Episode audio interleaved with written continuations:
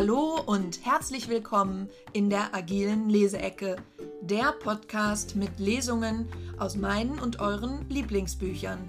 Hier hört ihr Auszüge aus Büchern über agiles Arbeiten, agile Führung und Veränderungen von Organisationen.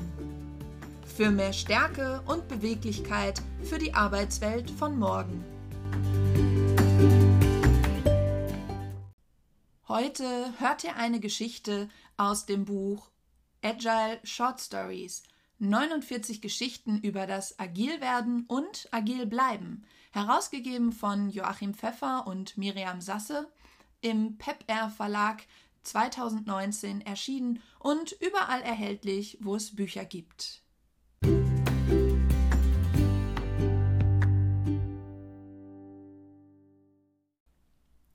Geschichten transportieren mehr als nur Wissen. Sie berühren, inspirieren, schaffen Nähe und ein Gespür für andere Menschen. Geschichten zeigen etwas von uns selbst und werden so zur Hilfe, wenn sich andere in ähnlichen Situationen befinden. In diesem Buch teilen 45 Autorinnen und Autoren ihre Erlebnisse aus der Welt der Agilität. Es sind erfahrene Product Owner, Scrum Master, Führungskräfte, Agile Coaches, Berater und Organisationsentwickler. Sie erzählen wahre Geschichten aus ihrem Arbeitsalltag und ihrem persönlichen Leben über die ersten Erfolge und Spannungen in Teams, förderliche und hinderliche Führung, Verluste und Ängste, erstaunliche Entwicklungen, klare Werte und Haltungen. Diese Geschichten machen das Angebot, als Menschen voneinander zu lernen.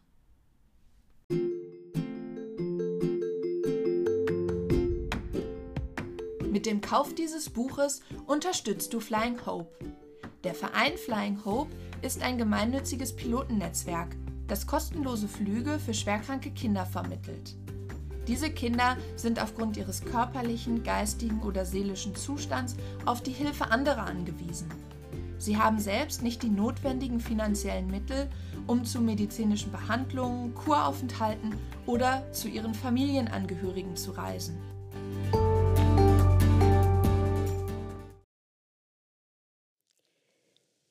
Echte Führung im Change-Prozess. Wir stehen gemeinsam im Seminarraum des Hotels und warten auf die Ankunft der Vorstandsvertreter des IT-Unternehmens, das wir begleiten. Meine beiden Trainerkollegen sind gerade dabei, die letzten Flipcharts vorzubereiten. Wie witzig, den beiden Männern so beim Arbeiten zuzusehen. Und was mache ich? Ich rücke mal hier, mal da die Stühle zurecht, damit von jedem Platz aus jeder jeden sehen kann. Genau so mag ich es. In diesem Moment stürmt die junge Personalentwicklerin sichtbar aufgeregt in den Raum und keucht, ich habe eben einen Anruf, einen Anruf bekommen. Der Vorstandsvorsitzende ist krank. Er wird nicht kommen. Sie dreht sich zu mir. Und nun? frage ich. In meiner Stimme schwingt Sorge mit.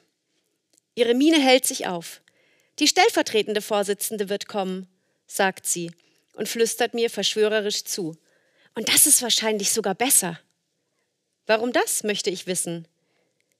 Während sie nun die Vorsitzenden mit seiner konservativen Art in den schlimmsten Grautönen und in umfassendster Weise beschreibt, driften meine Gedanken ab.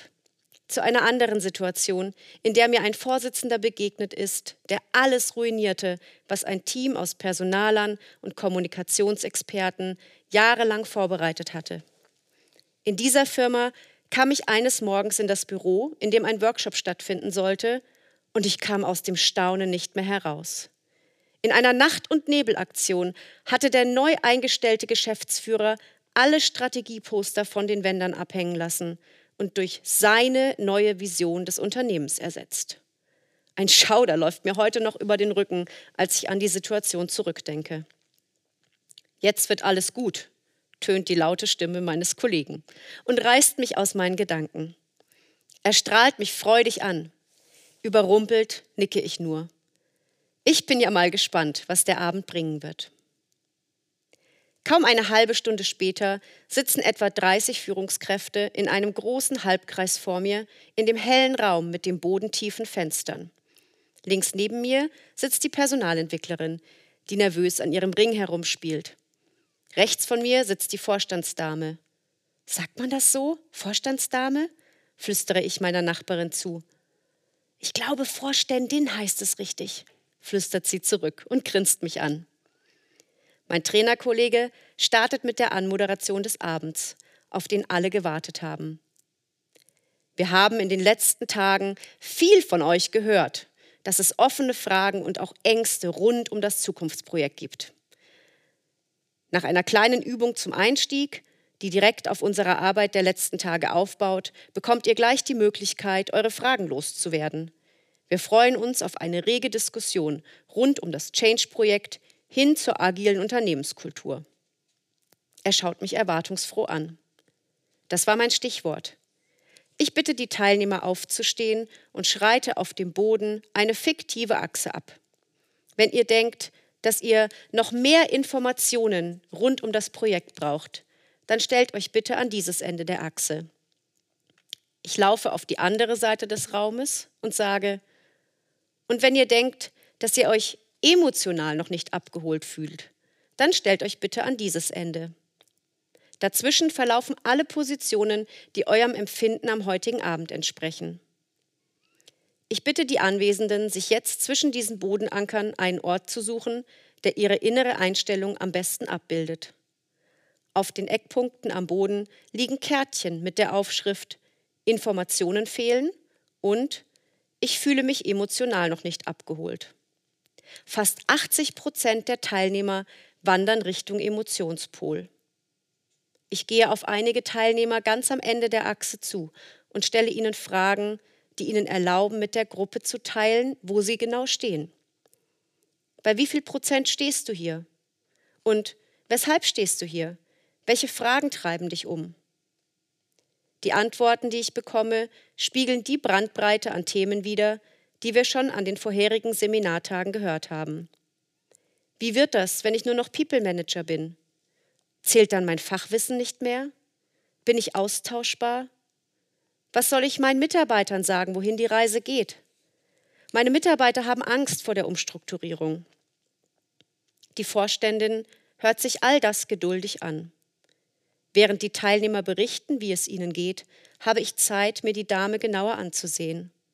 Sie ist etwa Mitte 40, gut gekleidet, dynamisch, aber ansonsten nicht weiter auffällig. Ja, ich würde sie auf den ersten Blick sogar als unauffällig bezeichnen doch der Schein trügt. Mit ihrer offenen Körpersprache vermittelt sie, dass sie ganz anwesend ist und genau zuhört. Nach etwa fünf Kommentaren aus dem Teilnehmerkreis ergreift sie zum allerersten Mal das Wort. Sie stellt sich selbst mittlerweile irgendwo zwischen Information und Emotion auf die imaginäre Skala. Ich kann verstehen, dass ihr euch so fühlt. Genau so ging es mir in den vergangenen Wochen auch. Wir sind mitten in einem Prozess, der erst angefangen hat und bei dem wir Schritt für Schritt unsere Erfahrungen machen. Das Ziel ist klar, nämlich den Kunden glücklicher zu machen. Das Wie können wir aber nur gemeinsam nach und nach erarbeiten. Wir wissen noch nicht genau, wohin die Reise geht. Das ist für uns alle, auch für mich, sehr ungewohnt. An den Gesichtern merke ich, dass die Zuhörer, dass sie die Zuhörer für sich gewonnen hat. Ein Nicken hier, ein Raunen da. Sie hat es geschafft zu vermitteln, dass sie die Ängste der Führungskräfte ernst nimmt. Ich möchte den Prozess nicht stören und trete deshalb unauffällig einen Schritt zurück, um das Feld ganz der Vorständin zu überlassen. Mit ihrer Reaktion hat sie mich echt überrascht. Alles, was wir seit Jahren den Führungskräften in unseren Trainings zu vermitteln versuchen, verkörpert diese Dame dass es wichtig ist, genau zuzuhören, empathisch zu reagieren und gleichzeitig knapp und souverän auf den Punkt zu kommen. Ich bin beeindruckt. Ich warte auf die alles entscheidende Frage. Diese wird zeigen, ob sie es schafft, die Leute mitzunehmen. Und wenige Minuten später kommt sie. Ein Teilnehmer, ein junger, hochgewachsener Mann, tritt mutig einen Schritt nach vorne und fragt, Warum müssen wir denn unsere Strukturen so radikal verändern? Und warum jetzt? Ich dachte, unsere Kunden sind zufrieden und wir schreiben hohe Verkaufszahlen. Die Vorständin bittet die Teilnehmer, sich hinzusetzen und nimmt selbst ebenfalls wieder Platz. Aufrecht sitzend, mit wachem Gesichtsausdruck, gibt sie die Frage in die Runde zurück. Ich würde diese Frage gern in die Runde stellen. Was hören Sie von Ihren Kunden? Welches Feedback bekommen Sie da draußen am Markt? Bingo, denke ich. Ich predige immer wieder, wie wichtig es ist, die Gruppe in die Interaktion zu bringen und sie zum Mitdenken anzuregen, anstatt jede Antwort im Monologstil vorzukauen. Danke, danke, danke. Große Erleichterung durchströmt mich. Die Veranstaltung läuft einfach super. Die letzten Sonnenstrahlen scheinen in den Raum und lenken meine Aufmerksamkeit zurück ins Hier und Jetzt. Eine Teilnehmerin berichtet gerade, dass sie im Vertrieb leider sehr oft von den Kunden zu hören bekomme, dass die Firma zu unflexibel und zu langsam sei. Sie würde sich wünschen, man wäre intern so aufgestellt, dass man schneller und flexibler auf Kundenanfragen reagieren könne. Genau das ist es ja, warum Unternehmen agile Strukturen brauchen, denke ich. Und die Vorständin spricht aus, was ich denke. Sie haben recht. Genau das sind die Rückmeldungen unserer Kunden bei unseren Befragungen. Ja, wir schreiben derzeit noch hohe Verkaufszahlen. Es ist aber nur eine Frage der Zeit, bis unsere Systeme nicht mehr abbilden können, was an Modernisierungen und globalen Anforderungen auf uns zukommt. Der Trend geht weg von langen Projektlaufzeiten und starren Hierarchien hin zu agilen Strukturen. Und warum das Ganze? damit diejenigen, die unsere Gehälter zahlen, nämlich unsere Kunden, schnelle und qualitativ hochwertige Lösungen bekommen. Es geht wieder ein Nicken durch die Reihen. Die Frau verbreitet Dynamik und Leidenschaft. Mit ihrer Stimme betont sie die wichtigsten Wörter. Gleichzeitig redet sie kurz und knackig und ist klar in ihren Aussagen. Zwei Dinge, die wenige Redner vereinen können. Emotionalität und Fakten. Ich mag die Frau. Wie klasse wäre es, mit ihr mal ein Video zu drehen und es in den nächsten Führungskräfte-Workshops vorzuführen, geht es mir durch den Kopf. Die zwei Männer aus dem Change-Projekt, die am Vortag da waren, um den aktuellen Stand zu präsentieren, haben es hinbekommen, jeweils 30 Minuten Monolog zu halten und damit alle zu Tode gelangweilt. Dass ein Dialog die Menschen stärker einbindet, wissen wir auch nicht erst seit ein paar Wochen. Kaum eine Minute hat die Antwort gedauert und sie wirft den Ball wieder zurück in die Runde. Was meinen Sie, was uns helfen könnte, schneller zu werden? Die Diskussion ist in vollem Gange. Die Führungskräfte sind beteiligt und ich bin begeistert. Indem die Vorstände nicht mit einem vollständigen Plan vorgeprescht ist, sondern die Leute unterwegs abgeholt hat, hat sie sie auch emotional mitgenommen. Ich schaue meine beiden Trainerkollegen an die rechts einige Meter entfernt von mir nebeneinander sitzen und sehe in ihrem Blick das Gleiche, was ich spüre. Ein echtes Lächeln und große Zufriedenheit. Zwei Stunden später sitzen alle beim Abendessen und die Vorständin dreht ihre Runde von Tisch zu Tisch, um auch mit den ruhigeren Leuten ins Gespräch zu kommen. Ich löffle gedankenverloren in meiner Kürbissuppe mit Creme-Fraiche-Häubchen. In der Vorbereitung zu dieser Veranstaltung hatte ich mich erstmals ernsthaft mit dem Thema Agilität auseinandergesetzt. Ich hatte mich eingelesen, mich vor Ort mit vielen Leuten unterhalten. Der Abend hat nun dem ganzen Thema für mich das Krönchen aufgesetzt. Ich dürfte erleben, wie eine progressive Führungskraft etwas vorlebt, das meiner Vorstellung von agiler Führung sehr nahe kommt. Wir nennen das in unseren Trainings das Prinzip der minimalen Führung.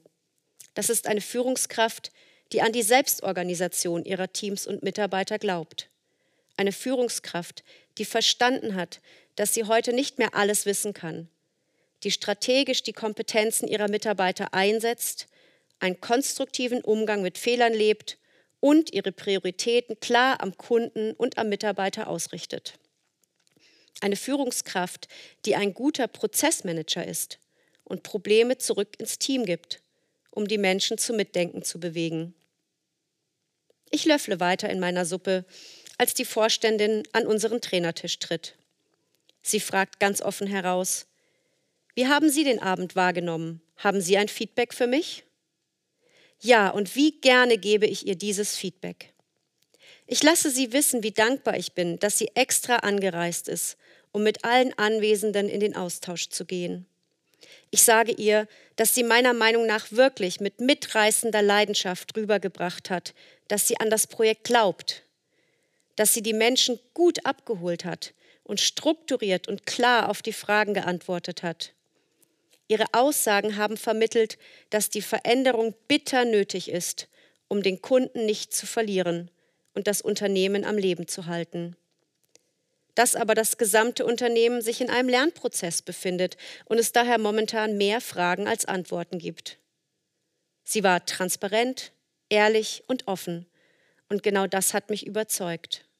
Und mein Gefühl sagt mir, dass das auf mindestens 95 Prozent der Zuhörer zutrifft.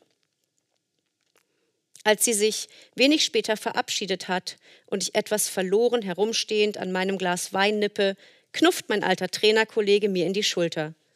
Und, was hast du mitgenommen? Mit einem Augenzwinkern antworte ich.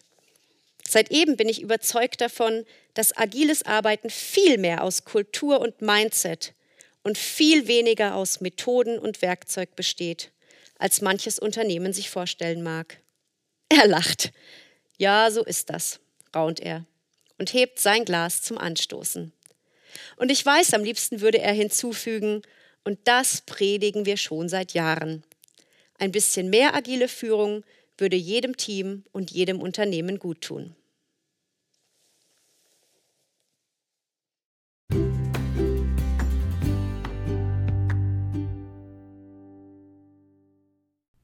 Über die Autorin. Claudia Eisinger wohnt mit ihrem Mann und ihren zwei Kindern in Eschborn bei Frankfurt. Seit zehn Jahren ist sie selbstständige Trainerin und Coach mit den Schwerpunkten Führung und Vertrieb. Sie arbeitet für das Institut für Sales- und Managementberatung und bietet unter anderem Fortbildungsreihen zum Prinzip der minimalen Führung in Deutsch und Englisch an. Als Lehrcoach ist sie auch bei Dr. Migge Seminare tätig. Zuvor hat die gebürtige Münchnerin Psychologie und Wirtschaftswissenschaften studiert und war sieben Jahre lang in Banking tätig. Menschen zu entwickeln und mit Gruppen zu arbeiten ist ihre Leidenschaft.